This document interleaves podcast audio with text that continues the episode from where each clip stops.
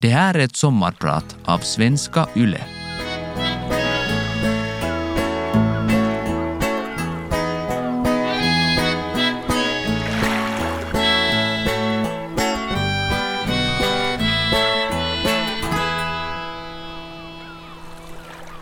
Jag tycker inte om människor. Det där brukar jag säga ibland. Men jag menar det ju inte bokstavligen. Och ändå blir vissa människor otroligt provocerade, sårade eller negativt överraskade. Vad menar jag, undrar de. Jag är ju otroligt social, trevlig, till och med mysig. Åtminstone i tv-rutan. Ja, men det betyder väl bara att jag gör ett bra jobb. På fritiden tycker jag jättemycket om att vara för mig själv. Jag trivs i mitt eget sällskap. Jag är introvert. Något jag insett, accepterat och vågat säga högt först den senaste tiden.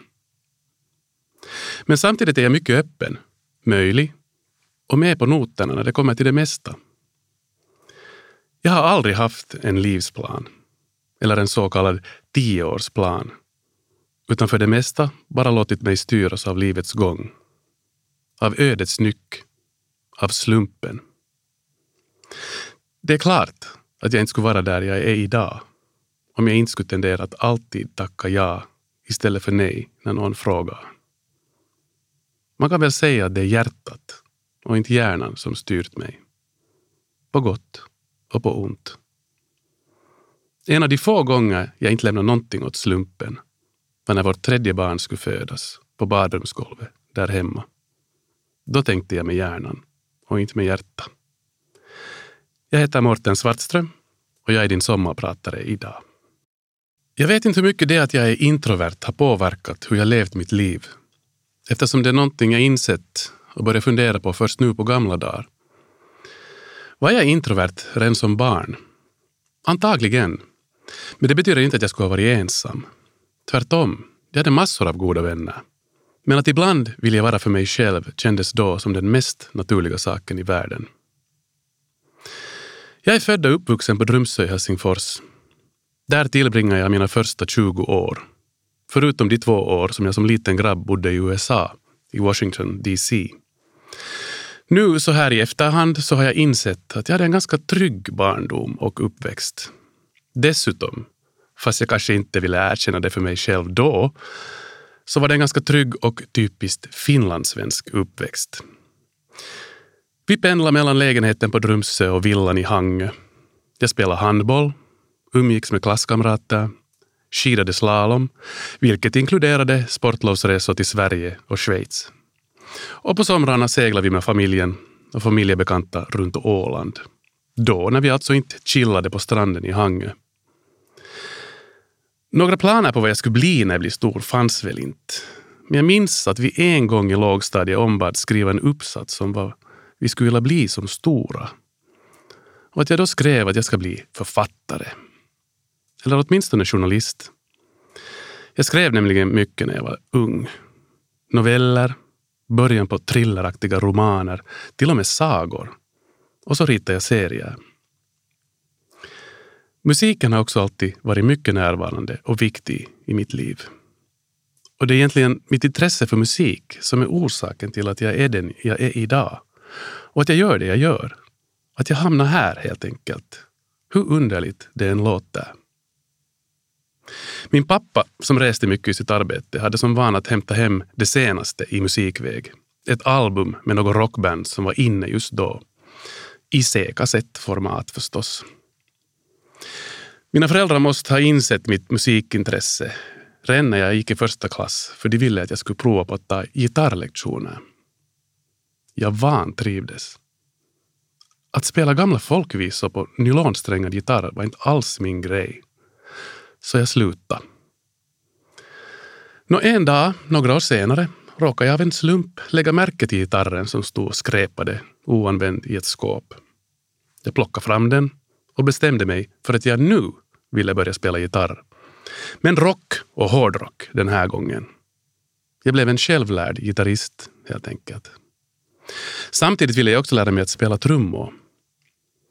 På eftermiddagarna när jag kom hem från skolan och jag hade sett till att ingen annan var hemma så byggde jag ett eget trumset av dynor och kuddar på mitt skrivbord. I takt till någon favoritlåt slog jag dem sen med ett par träpinnar som jag hade brutit loss från ett par byglar så att dammet yrde.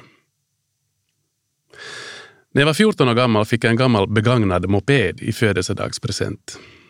Det blev en hel del körande i Hangö den sommaren, trots att jag inte hade åldern inne. Men en morgon när jag vaknade upp var mopeden borta. Stulen från vår gård. Polisen hittade den någon dag senare, guppande i strandvattnet någon kilometer bort. Strippad på alla sina värdefulla delar. Här var slumpen faktiskt i farten igen och skjutsade mig tillbaka mot musiken.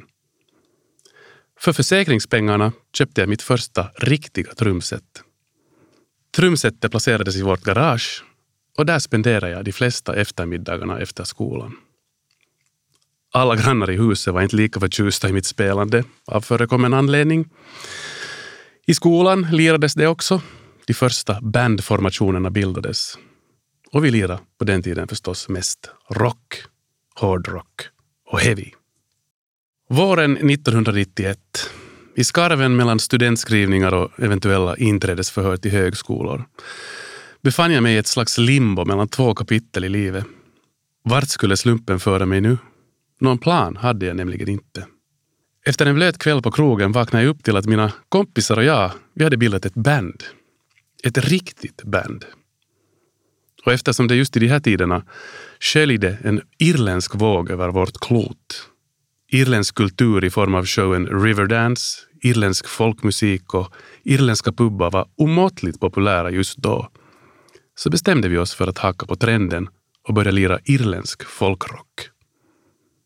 Men om sanningen ska fram så var en del av orsaken till att starta ett band naturligtvis också den att vi ville uppträda, stå på scen som rockstjärnor för att på det sättet lättare kanske få brudar. Hur som helst, föga visste vi då hur allvarligt vårt musicerande skulle bli. Speciellt för mig. Från första början bestämde vi oss för att vi skulle skriva egna låtar. Och av någon orsak så föll största delen av det här ansvaret på mig. Vi kallade oss för The Health Urscrapes, vilket alltså är svengelska för helt urskräp. Det vill säga översatt hette vi någonting i stil med de helt urusla. Vilket vi i början tyckte att beskrev oss ganska bra. Det fanns alltså lite självironi. Men ganska snart efter våra första trevande spelningar på några av de populära irländska pubbarna i huvudstaden så fick den finsk-irländska föreningen Suomi Irlantis dåvarande ordförande upp ögonen för oss och beslöt sig för att ta oss under sin vinge. Vid det här skedet hade vi också putsat vårt bandnamn. Nu hette vi kort och gott The Scrapes. Vi blev inbjudna att uppträda på den årliga irländska festivalen i Finland och Tavastia-klubbens scen i Helsingfors. Det var stort. Nu skulle vi slå igenom på riktigt. I dessa tider hade vi också fått fason på låtskrivande och spelat in vår första demo. Och att läsa en lysande recension i musiktidningen Rumba och att höra sin egen låt spelas i radion för första gången, det var ännu större. Nu var vi verkligen på väg. Vi hade blivit en rätt så tajt och samspelt livegrupp och våra shower var ofta vilda, svettiga och blöta. Rock'n'roll helt enkelt. Under de följande åren skulle det bli hundratals liveuppträdanden runt om i Finland, avstickare till Sverige och Estland och två längre turnéer till Irland. Jag upplevde det aldrig som något problem att stå på scen inför tiotals eller hundratals människor. Trots min tillbakadragenhet. Tvärtom. Det var inte samma sak som att vara i ett rum med ett fåtal människor och, och snacka. På scen kunde jag dölja mig bakom en, en annan person. Kanske mitt alter ego. Det var en njutning. Tre år efter start beslöt vi oss också för att spela in vårt första album. Vi finansierade själva med våra studielån. Och långsamt betalade vi sen tillbaka allas studielån an efter vi fick in pengar på våra spelningar. Jag studerade till merkonom på Svenska handelsläroverket, Lilla Hanken i Helsingfors men det gjorde jag nog mest för att få studiestöd. Den utbildningen var aldrig tänkt att utnyttjas. Det var inte snack om något annat än att jag från och med nu skulle bli rockstjärna. Eller åtminstone för resten av mitt liv syssla med musik.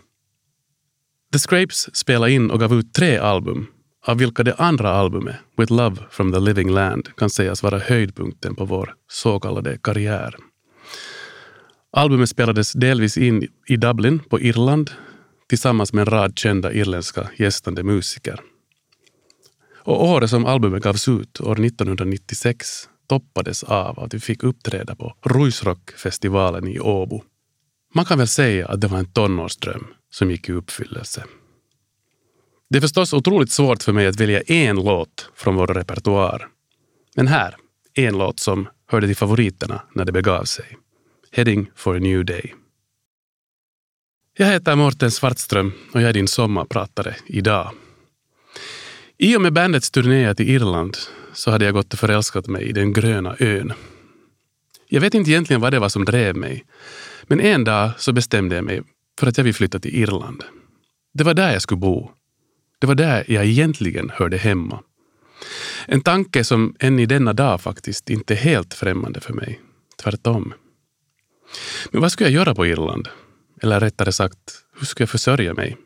En irländsk flicka som jag hade träffat på en av våra turnéer och haft ett kort förhållande med erbjöd på typiskt gästvänligt irländskt vis husrum åt mig om jag gjorde slag i saken och flyttade till Irland. Hon delade dessutom rum med en väninna som i förbifarten råkade nämna att jag som erfaren musiker ju kanske kunde vara intresserad av att söka in till ett college för pop och rockmusik i Dublin som hon nyss hade läst om. Då var det klart. Och hösten 1996 tog jag mitt pick och pack som rymdes i två stora kappsäckar och tog farväl av släkt och vänner. Ensam åkte jag iväg och trodde på riktigt att jag skulle leva på Irland resten av mitt liv.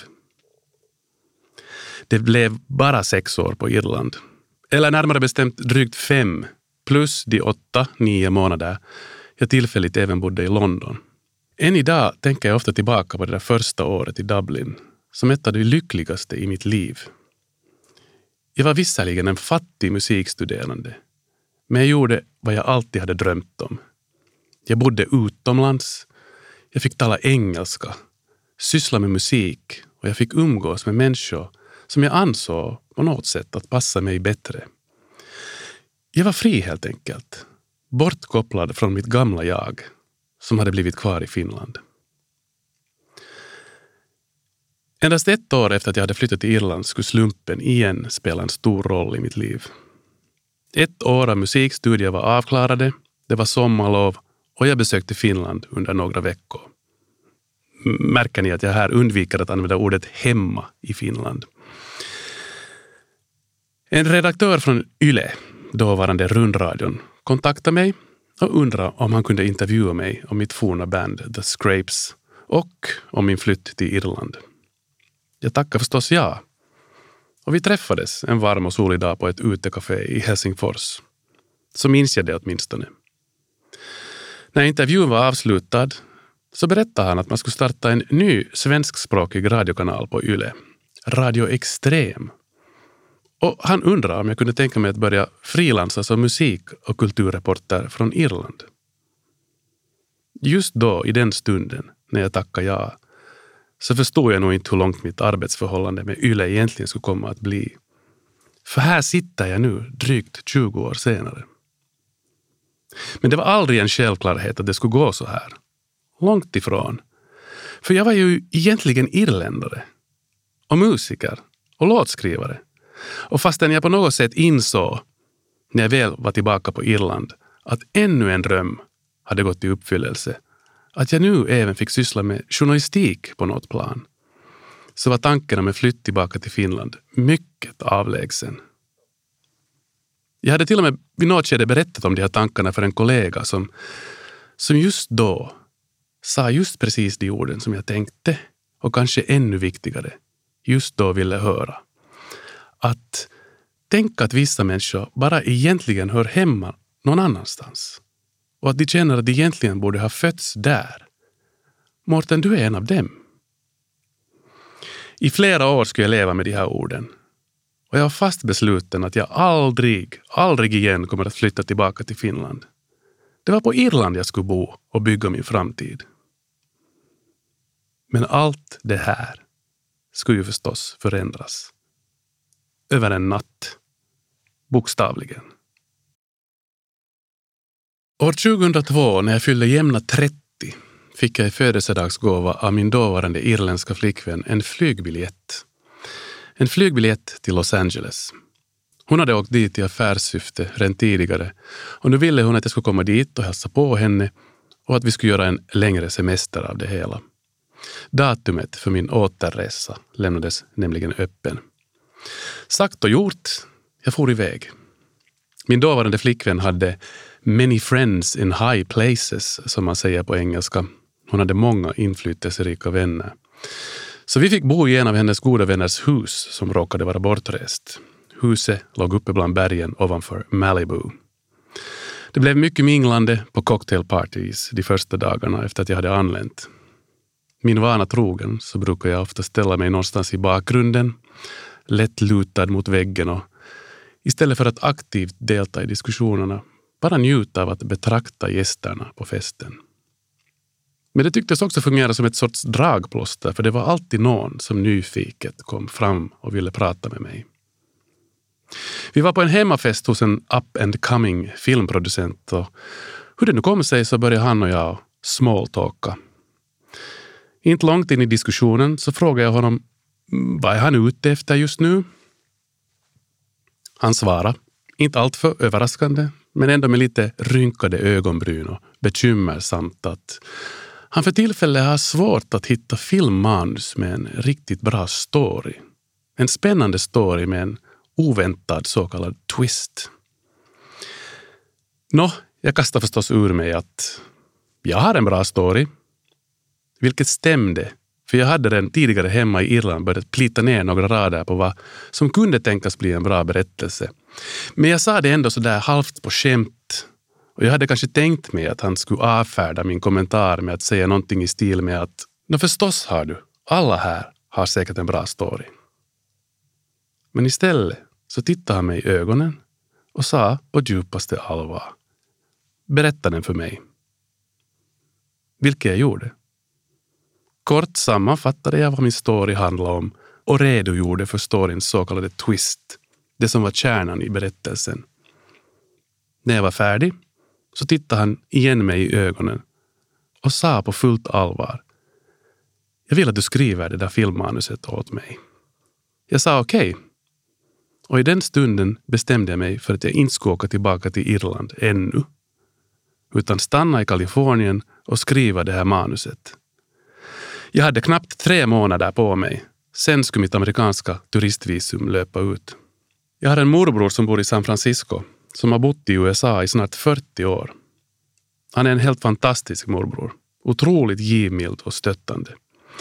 Så jag ringde honom och frågade om han kunde erbjuda husrum. Det kunde han. Jag fick bo i hans 50 fots segelbåt.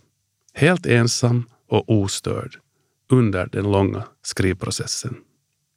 Jag hade aldrig skrivit ett filmmanus. Var eller hur skulle jag börja?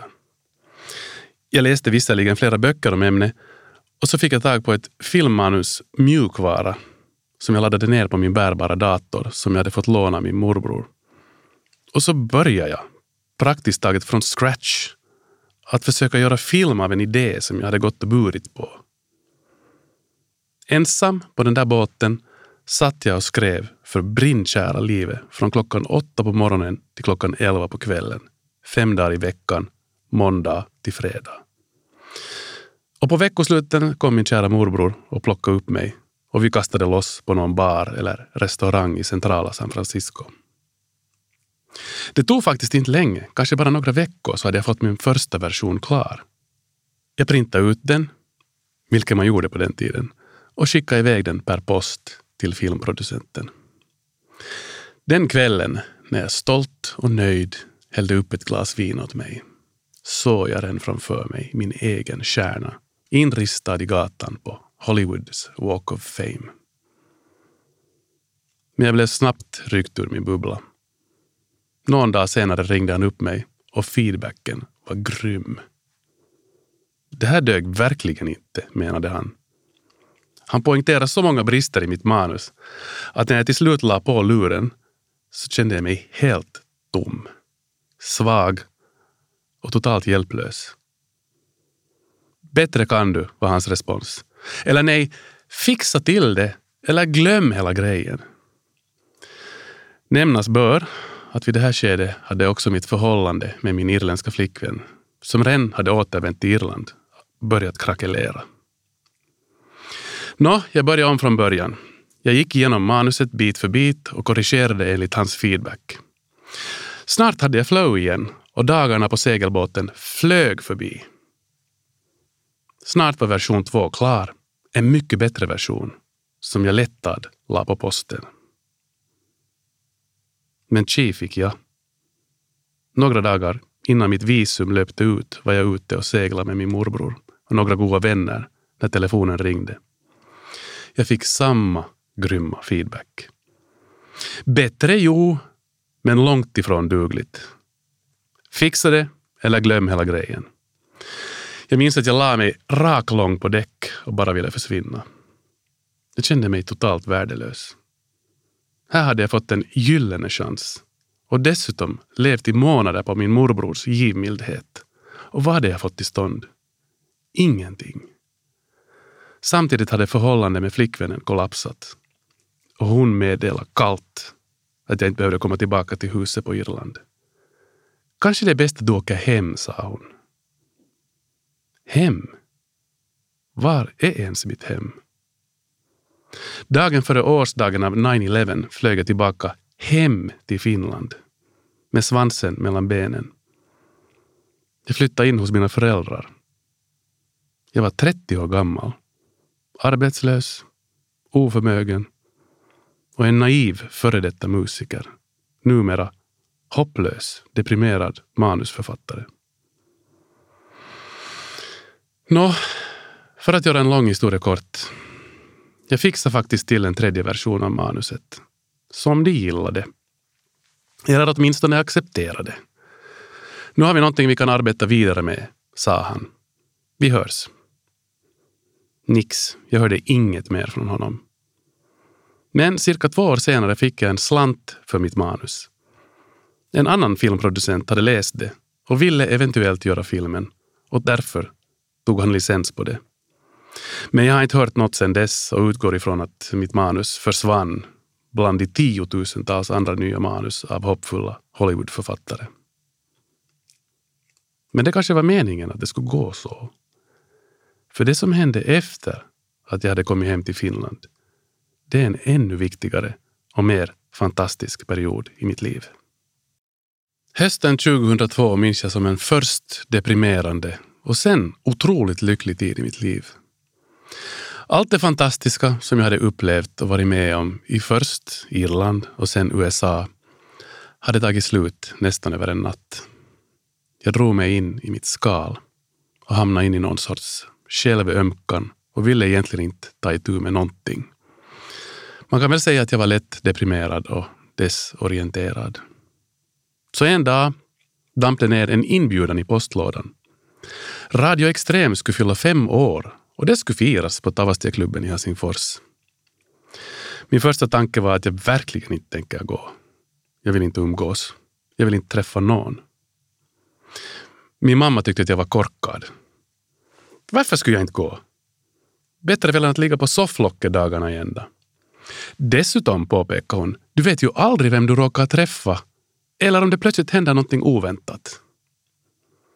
Nu, med facit på hand, så kan man ju säga att hon beskrev mitt liv i ett nötskal. Så jag lydde henne, med långa tänder. Jag gick på festen. Och det var en av de bästa besluten jag har gjort i hela mitt liv. Kanske till och med det bästa beslutet någonsin. Den kvällen blev jag erbjuden jobb på Svenska Yle igen. Och framför allt, jag träffade min sambo Nina. Tala om att slumpen, eller ödet, igen hade visat vägen. Cirka fyra månader senare väntar vi vårt första barn. Och idag är jag pappa till tre barn. Tre härliga flickor. De är i mitt tycke ganska så olika. Precis som sättet de kom till världen på. De var tre helt olika förlossningar som jag fick vara med om. Tindra, vår förstfödda, kom till världen efter en lång, utdragen och smärtsam process som varade i nästan två dygn och slutade med kejsarsnitt. Jag ser fortfarande framför mig hur hon lyftes upp ur magen. Hon var arg som ett bi och skrek med en fyrkantig stor mun. Hon hade tydligen inte alls velat komma ut i kylan. Det var skönt i mammas mage. Med vår andra dotter, Milou, gick det snabbare. Det jag minns bäst är bilfärden till barnmorskeinstitutet. Det ösregnade, faktiskt vräkte ner och jag rattade bilen på de glashala vägarna. Vi hade startat lite för sent och Nina satt och kved bredvid mig. När vi äntligen kom fram så tog det bara en kort stund tills Milou var ute. Men jag, jag blev kommenderad att lägga mig ner. Isä menee nyt makaamaan, sa de, för hela händelseförloppet hade gjort mig svimfärdig. Med vår tredje dotter gick det ännu snabbare. Vi hade gått ett par dagar över beräknad tid när vi gick och la oss i allsköns ro en kväll. Vi hade båda svårt att sova och låg länge och vände och vred oss. När det äntligen blev lugnt så hördes plötsligt ett högt knäppljud som när någon spräcker en bubbla i bubbelplast. Vad var det? undrade jag oroligt. Det var fosterhinnan som sprack, sa Nina och gick ut i badrummet. Jag slog numret till Barnmorskeinstitutet. De svarade och jag förklarade situationen.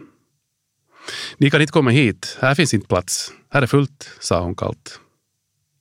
Samtidigt kommer jag in i badrummet och ser hur Nina sitter på toalettstolen och hur gässan på vårt tredje barn tittar fram mellan hennes ben.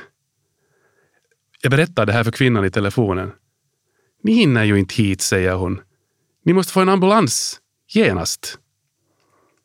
Hon uppmanar mig att snabbt som attan ringa 112. Jag lyder. Nina la sig ner på badrumsgolvet och kvinnan vid nödcentralen bad mig att granska barnet och svara på hennes frågor. Hon uppmanar mig också att, att trycka med handen mot bebisens huvud så att den inte kommer ut förrän ambulanspersonal och läkare är på plats. Dessutom skulle jag försöka kolla om navelsträngen syntes till någonstans kring huvudet. Det kändes som en evighet. Men efteråt har vi kunnat läsa i epikrisen att det faktiskt inte räckte mer än fem minuter och 32 sekunder innan ambulansen var på plats och kort därefter en läkare. Tillsammans så flyttade vi alla Nina över till vår säng. De kollade att allt var okej okay, och sen fick Nina äntligen krysta. Och swish så var Olivia ute ur magen och låg hopkurad på vår säng. Jag fick sen till och med äran att klippa navelsträngen. Sen bar det av till sjukhuset i ambulans. Än idag kan jag inte förstå hur jag kunde hålla mig så lugn. Jag drabbades aldrig av panik. Tvärtom, jag handlade helt metodiskt. Det var nog en upplevelse för livet. Jag var helt euforisk efteråt. Jag hade ju praktiskt taget varit med om att förlösa min egen dotter. Underbart. Sen hösten 2014 är jag programledare för Efter nio. Före det jobbade jag med musikprogram på YLE och som programledare för Min morgon. Det var återigen slumpen, eller öde om man så vill, som flyttade över mig från radio till TV. Vi hade barn i samma dagis som en av personerna som var med och startade upp Min morgon och hon uppmanade mig att provfilma. Jag minns att jag tänkte att TV nog inte var något för introverta mig men provfilma kan man väl alltid om man blir erbjuden. Och det värsta som kan hända är att de säger nej. Nå, det gick som det gick och idag, nästan tio år senare, jobbar jag fortfarande som programledare i TV. Men hur går det ihop att vara programledare, att ha ett så pass socialt jobb och samtidigt vara en mycket introvert person? Och inte bara introvert, utan även lite blyg och skygg. Förut skulle jag kanske aldrig ha sagt det högt, att jag är introvert. Men ju äldre jag blir, desto mer bejakar jag det. Och har med åren blivit du med det. Och kanske till och med glad och stolt över att jag är som jag är. Dessutom som det nu för tiden också är mer uppskattat att, att vara introvert. Mer än att vara till exempel extremt extrovert. Men det kommer ju med en prislapp.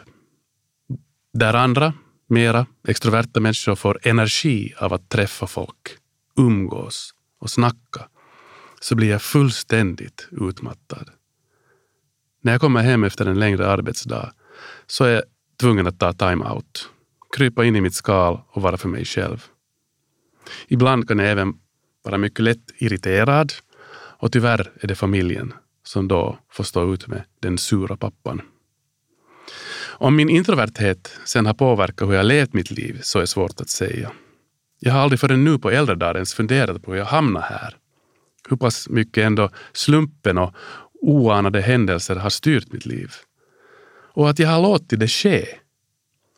Jag vet att jag alltid har varit en människa som har låtit hjärtat styra hellre än hjärnan. För vad skulle ha hänt om jag inte hade gjort det? Om jag någon av de här otaliga gångerna hade tänkt efter lite längre än jag brukar och kanske tackat nej till något av de erbjudanden som kommit i min väg.